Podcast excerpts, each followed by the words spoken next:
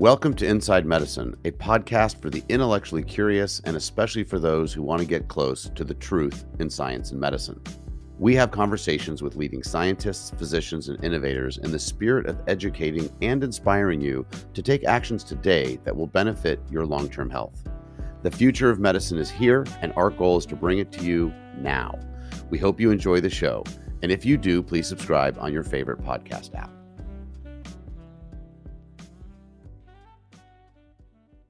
Hi, I'm Jordan Shlain, founder of Private Medical, and today I'm pleased to introduce part two of our two part series on truth tellers, where we'll be joined by players in the science and wellness world who are illuminating the ways the healthcare and food industries don't always have our best interest in mind.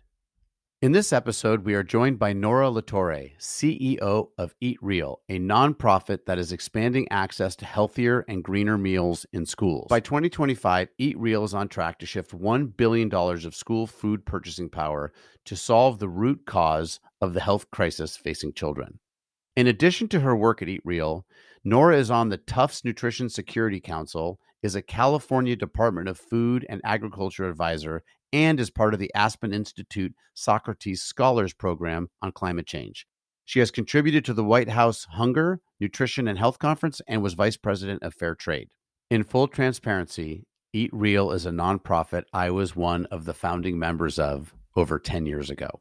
Today, we will discuss food education in the lunchroom, shifting our language around food, modeling good eating habits at home, and the agricultural impact of changing the purchasing power in schools. For today's conversation, we are joined by my co host, Los Angeles pediatrician, Dr. Sarah Greene. Thanks for having me. I'm excited to be here. Nora, thanks for joining us today. You are the mother of two small children and have always been fascinated by food nutrition. And your journey is is is a long and winding one. Maybe a great place to start would be to tell us about your journey and how you wound up from a, a food and nutrition enthusiast to the CEO of a, of a national non for profit. Incredible. Thank you so much for having me. Yes, I have been dedicated to food sustainability for over 15 years and worked to advance and change our food system from a global perspective. I help build the fair trade movement and help people feel more connected to the food products, you know, knowing where their coffee comes from and their tea. So I worked for a long time in working with companies um, to source sustainably and to redesign our food system for benefit of planet and the people behind their products. And I help, you know, really scale the conscious consumer movement. And for me, my nutrition journey, though, and kind of integrating sustainability and food sustainability and nutrition sustainability happened when I became a new mom. I was very active, ultra runner, rock climber, and I became pregnant and I went to my Oakland Bay Area farmers market and had an organic smoothie. And I went to for one of my first checkup and the doctor told me that I had high levels of sugar. And I was shocked. I said, I had this delicious smoothie. What are you talking about? And she said, you know, did you have protein in that smoothie? Your glucose levels are high. And I realized like how much I didn't know and how much I needed to learn quickly in order to really nourish myself and nourish my growing child. And I went on this deep nutrition quest um, to really arm myself and arm my family with the information that we needed to help our child develop um, and get the best start to life. And that's what led me to realizing how we don't integrate food sustainability and the health of food products with the health of human products. And we needed to take a more integrated approach. And that's when I discovered this organization, Eat Real, uh, that was really redefining our food system and setting a higher standard that integrated food sustainability was better for the planet and also what's better for people. And I learned that this nonprofit, the small but mighty nonprofit, was trying to do advocacy and change our food system for the health of kids. And I, I just fell in love with its potential to change the world. And I'm wondering, Sarah, just from your perspective, what were the things that got you interested in pediatrics? I didn't always know I wanted to be a pediatrician. Uh, my sixth grade autobiography, I wrote I was going to be a large animal veterinarian, which I joke it's not too far off, I guess, because not all my patients can talk to me. And uh, I deal with the parents. Like my, my, friend who's a veterinarian always says she has to deal with the owners, not her, you know, not her actual uh, patients. But so I was always interested in science and math. And I, there's no doctors in my family, but I always loved kids. Um, I always babysat. Any opportunity I had to volunteer, I did at a children's hospital or with kids through college. Um, and once I got to medical school and through residency, so anytime I had the choice, I chose the option involving children. And I didn't know then why. Now I see that to me, it's where I feel like we make the biggest impact.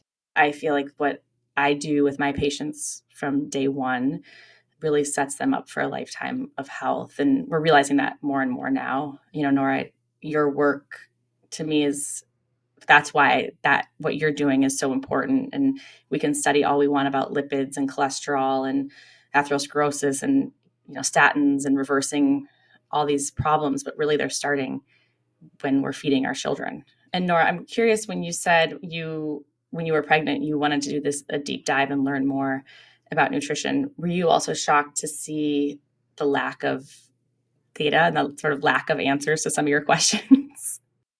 All around that it wasn't included in those check-in visits that w- that my pediatrician once our child was born wasn't talking to me about it that there was a, a real gap in access and clarity to information I wanted to be a part about making it easier for families to know how to take control of their health, how to advocate for food access, how to uh, make sure that their kids had what they needed to learn and grow and thrive. I was really concerned about the food environment my child and every child is growing up in and shocked. Really, I learned that there's um, millennials are on track to have shorter lifespans than their parents, and I'm an elder millennial. For the first time in US history because of processed food related disease. And I thought, how does no one know this? And how has it been made so confusing for people? And how do we fix this? And then I started reading that the health stats are even worse for our children. So, so when you say processed food disease, is that in the uh, medical dictionary of diseases? Not yet. Can we? How do we put it there, Jordan? Actually, type 2 diabetes is a processed food disease that's 100% preventable with real foods. Like, how do we rename these diseases to not make them so confusing, like, and just call them the root cause of what they are? Well, I have a question for Sarah on that front, actually, real quick, which is when I was a boy, when I was growing up as a doctor, it was called adult onset diabetes and juvenile onset diabetes. And so it was very clear which was the adult version and which was the kid one. And the and the juvenile onset diabetes was typically I'll call it bad luck. You got a virus. That virus activated some antibodies in your body, which attacked your own pancreas, and then you couldn't make insulin and you couldn't process sugar, so you had to take insulin. And there was always the kid with the shot and the glucose monitor. And the adult onset diabetes was always like the the sometimes overweight, but not always. They had visceral fat and they had metabolic syndrome and they ate too much processed food. And so all of a sudden one day, I don't know, but it seems like 15 years ago, somebody flipped a switch and they called it type 1 and type 2 and the the rationale at the time was, well, adults can get type 2. An adult can get a virus and get so so it's a misname. And but I thought is that really why they're naming it like that or is it because there's so many kids getting an adult onset disease? Yeah, exactly we choose cutoffs and we have to choose labels in medicine um, for to be able to talk about them to be able to research them to be able to study them but for me and for my patients i don't really care if you technically meet criteria. It's a spectrum and we know that the what's happening with a three year old in their in their food is going to be affecting what's going to be happening with them as a 50 year old so it's it's not adult onset. Kids are even if they don't qualify yet they're being set up for it as an adult. So really it's a disease of children as well and, and it's preventable in what we're again what we're feeding them. And and just the environment that we're we're putting them in.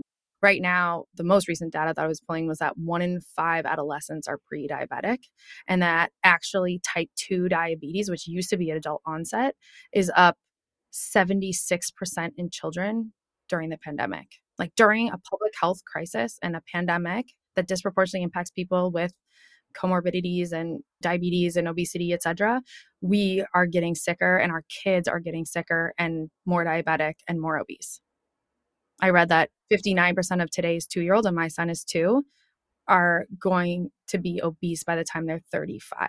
Like American health, we are not pandemic proofing ourselves. We are at a moment that should be a huge awakening about the importance of public health and children's health and the health of our kids. We're moving in the wrong direction we often forget about the kids. It's not it's not sexy. It's not where the pharmacy industry money is. And actually that's a question i have for you nora. I deal with this in my exam room and with my patients all day long talking about trying to make this get their kids healthier foods in a way that's accessible and attainable and realistic for families. But when i start to think outside the system that they're all up against that i know i'm up against i'm a working mom. I send my kids to public school. And i, I don't even want to know. I don't I don't know. Unfortunately, during COVID, I learned because they started sending home when we had to pick them up. They went back for half days. They started sending us home with this big plastic bag full of lunch, which was great. And I understood the intention was feed the kids. It's really important. So many kids rely on school lunch for nutrition, for calories. But when I started getting that plastic bag of food home and I couldn't feed it to them, I, I couldn't actually see what was in the food and give it to them for lunch. And I thought to myself, this is this is what they're getting. This is what all and more than that, this is what all the kids in this second largest public school system in the country are being fed on a daily basis. But then the next day comes, I go back to work, you know, the realities set in and I just it's too overwhelming for me to think about making that change. But my question to you first is how did we get here? Lunch food has never been known as sort of the best food, but there used to be a person who cooked food. There was a kitchen, there was preparation. I have learned now that there's a microwave in my kids' school and I've seen the food it's in plastic wrap and it's it's heated up in a microwave. So how did we get to this this extreme place where we are today? Yeah, looking at the history of nutrition security and food security in America, school lunches were created as a nutrition security measure and as a way to invest in local farmers and farm to school. So, officially, the school lunch program was established in 1946 um, by President Truman, and it was you know a response to the depression and the national government seeing that Americans were nutrient deficient and they saw that the national school lunch program was a way to ensure that kids had the nutrients and nutrient dense meals that they needed to learn and focus um, and to create a more secure and happy and healthier America. And so it's early early days it was you know school lunches was designed to be a nutrition security investment in the health of health of our society. What's exciting is that, yes, it passed in 1946, but there were individuals and advocates that really tried to create that work to create that legislation and that investment and raised awareness. You know, there were nurses and school teachers and Black Panthers, and there were community organizers and community members and parents and moms and dads and grandparents saying that they wanted school meals at their schools and that they wanted nutrient dense options for their kids and that good school meals were like books in a classroom or a good teacher or brakes on a school bus that they were just essential to learning. And so it, that program was a result of people raising their voices. And so that to me is a sign of what people can do. They can raise their voices for good policy and high standards and school meals, and they can make changes. And it's a really important safety net in America what you're referring to though on the quality of the food it can definitely be better a lot of school lunches haven't changed much from what you're probably thinking of what you saw what you saw recently and then what you grew up on what i grew up on in the midwest like that white bread sandwich um, with peanut butter and chicken nuggets like that you know, a burger is still the number one item on school meals. Yet, what I'm seeing is that school meals can be delicious. They can be sustainable. They can be culturally relevant. Like my favorite meals this year so far were in schools. Like I crave school lunch and it can be delicious. And what a relief for moms, for parents, for dads, for for families if they had access to that delicious sustainable food in in a school and they could just trust that school food was going to be setting their kids up for success and not giving them a tummy ache or stomach ulcer or spiking their insulin and giving them prediabetes. Like it is possible in schools. We have a school certification certification program where we audit the menus of schools and we trans help them transform their meals. So we do everything from remove 15 pounds of sugar per student per year. We remove toxic harmful ingredients, food dyes, etc we make that burger a better burger by either adding like delicious plant-based options or minimally processed like a thai lentil basil burger uh, to a grass-fed beef option that's super nutrient dense. We just help overhaul the school food venue and really make it the best meal in town. And it is the largest restaurant chain in america. There are 7 billion meals that flow through school meals to 30 million plus students. It is today and has been since 1946 a really important infrastructure in society. And if you think about it Like I was just eating lunch in Natomas Unified, which is the third most diverse district in Cal in the nation. It's in California, outside of Sacramento, and they were serving like eight thousand meals a day. Like they're high volume uh, restaurants, the biggest volume.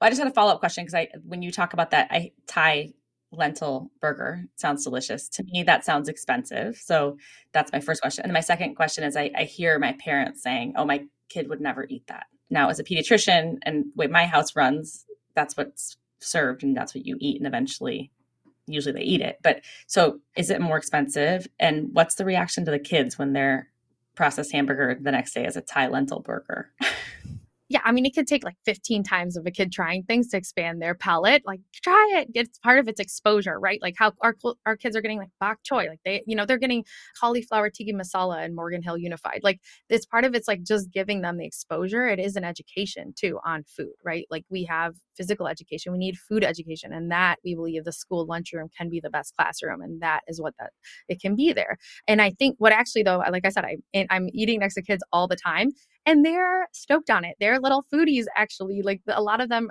think they're top chef judges and they mm-hmm. watch cooking channels. And as their peers are trying it and they they watch their peers, like it's a very social environment, the school cafeteria, they start to try it. And one of the kids, I watched him eat the grass fed burger and he was like, This burger is the bomb. This is so good. And so and then we have parents on Facebook groups being like, Can I get that meat sandwich recipe that's a school? Or we have the kids going up now. A bunch of our schools are adding chefs and like Michelin star style chefs, level chefs. Some of them are former Michelin star chefs that are now going into schools.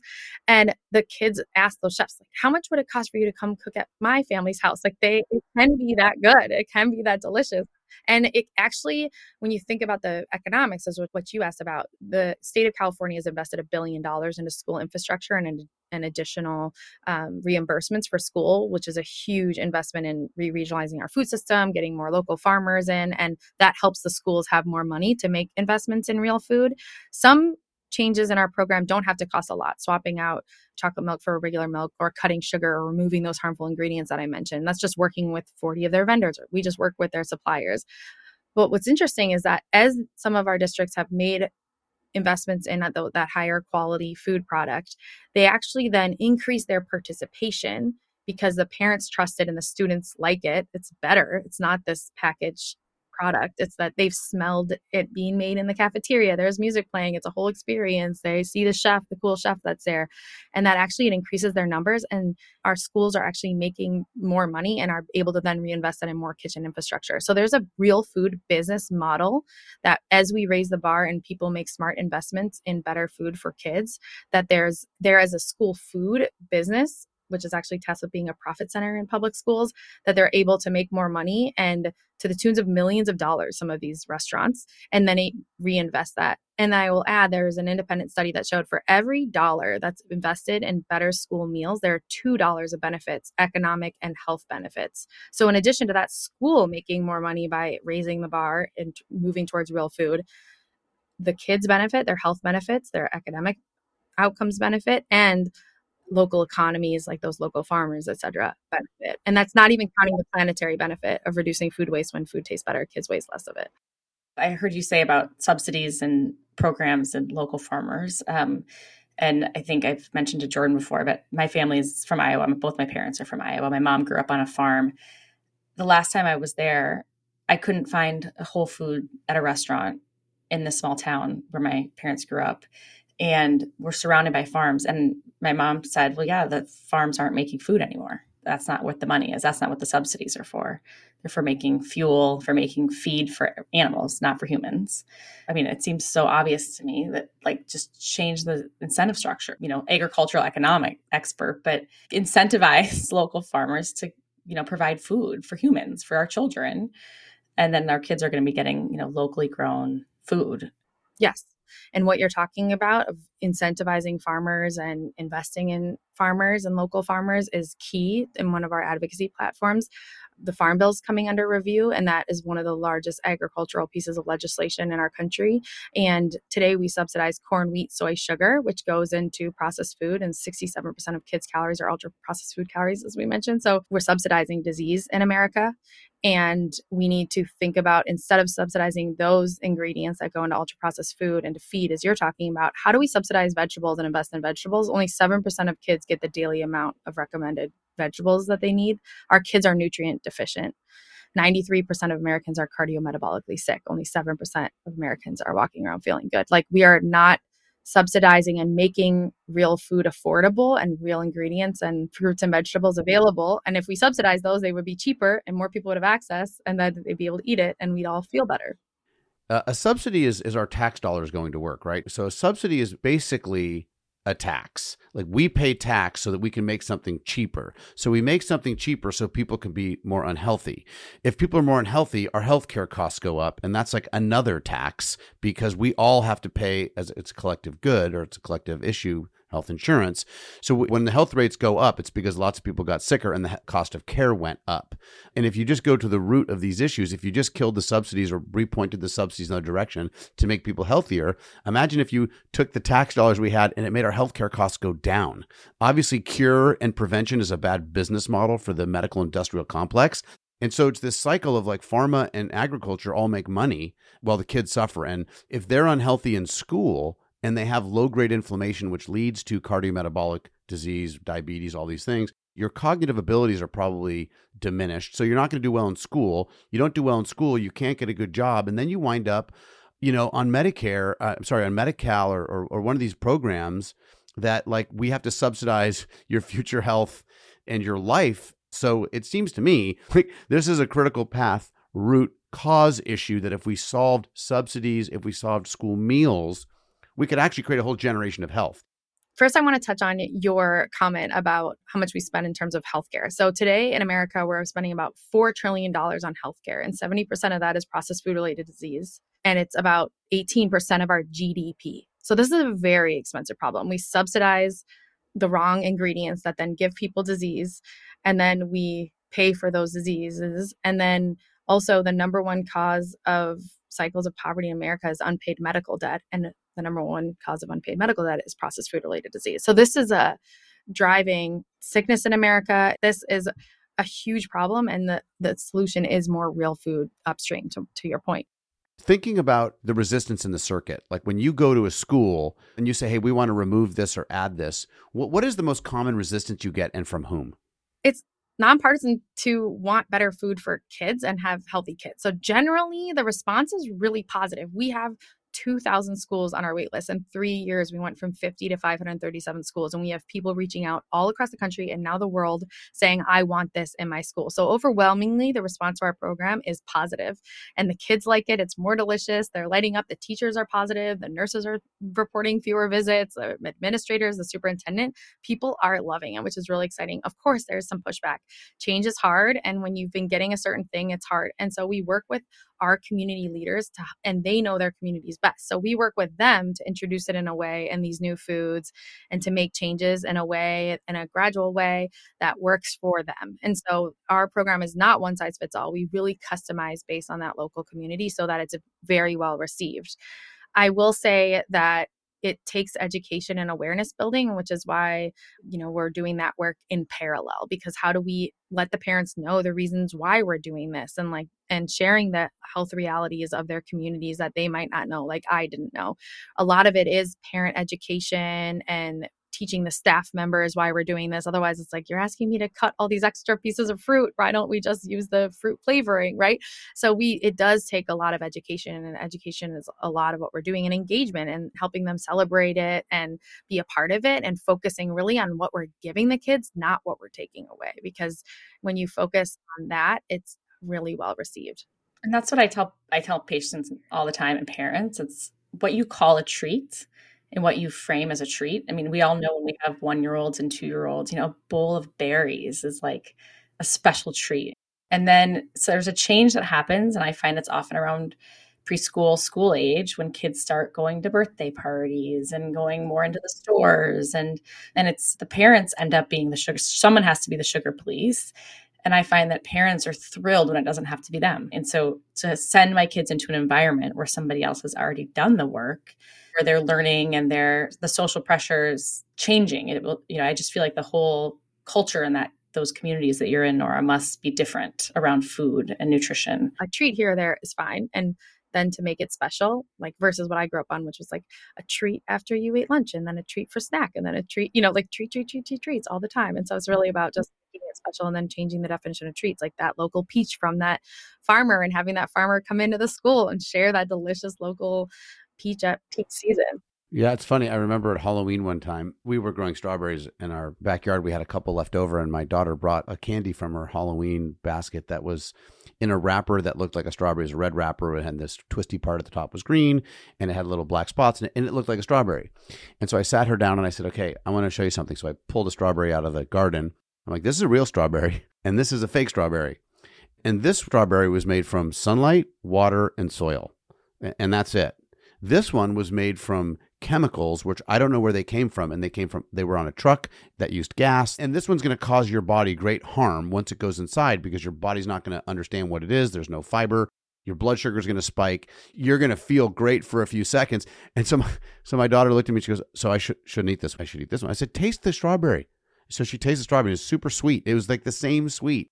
But when you're presented with the candy, which is obviously cheaper and more ubiquitous, and you don't have the ability to do like the side by side comparison. And you actually have to eat the strawberry first because once you eat the candy first, your tongue and your mouth is so overwhelmed with sugar that the strawberry will taste not good.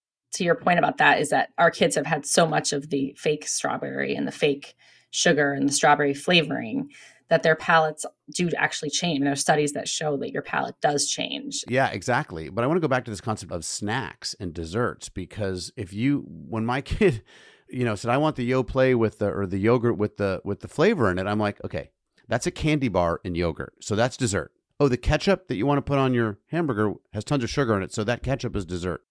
And if you start labeling all the things with sugar in it as dessert instead of food, you start to say, okay, so you're having dessert for breakfast, you're having dessert for snack, you're having dessert for lunch, you're having dessert for the drink with lunch and you're having dessert for dinner and then you're having dessert. So I really feel like we have to be intellectually honest here and say if it has added sugar in it without fiber, it's just dessert. It's not yogurt. It's a challenge, though, I will say, because there's a lot of movement on taking judgment out of eating, and that's a whole other topic. And, you know, the American Academy of Pediatrics just came out with some new guidelines that are sort of fraught with judgment. It's a challenging topic of how do you make food um, take the pressure off of eating and not make it stressful and make eating enjoyable, but also be honest to your point, Jordan, about what is real food that nourishes your body and helps your muscles and is good for your brain, and what is not real food and what is hurting your liver and hurting your heart. And I always tell parents, look, if you're going to have a treat, enjoy it. You know, like sometimes you're going to have a slice of birthday cake and it should be delicious and you should sit down and you should enjoy it. One of our board members shared with me calling them sometimes foods and always foods. We use those words too. Yeah but you want to be careful not to call the birthday cake a special treat because sometimes people say, "Oh, we we only have one special treat a day." It's like, well, why can't the fresh strawberries for breakfast be a special treat? It is hard, and the, the words we use is uh, a challenge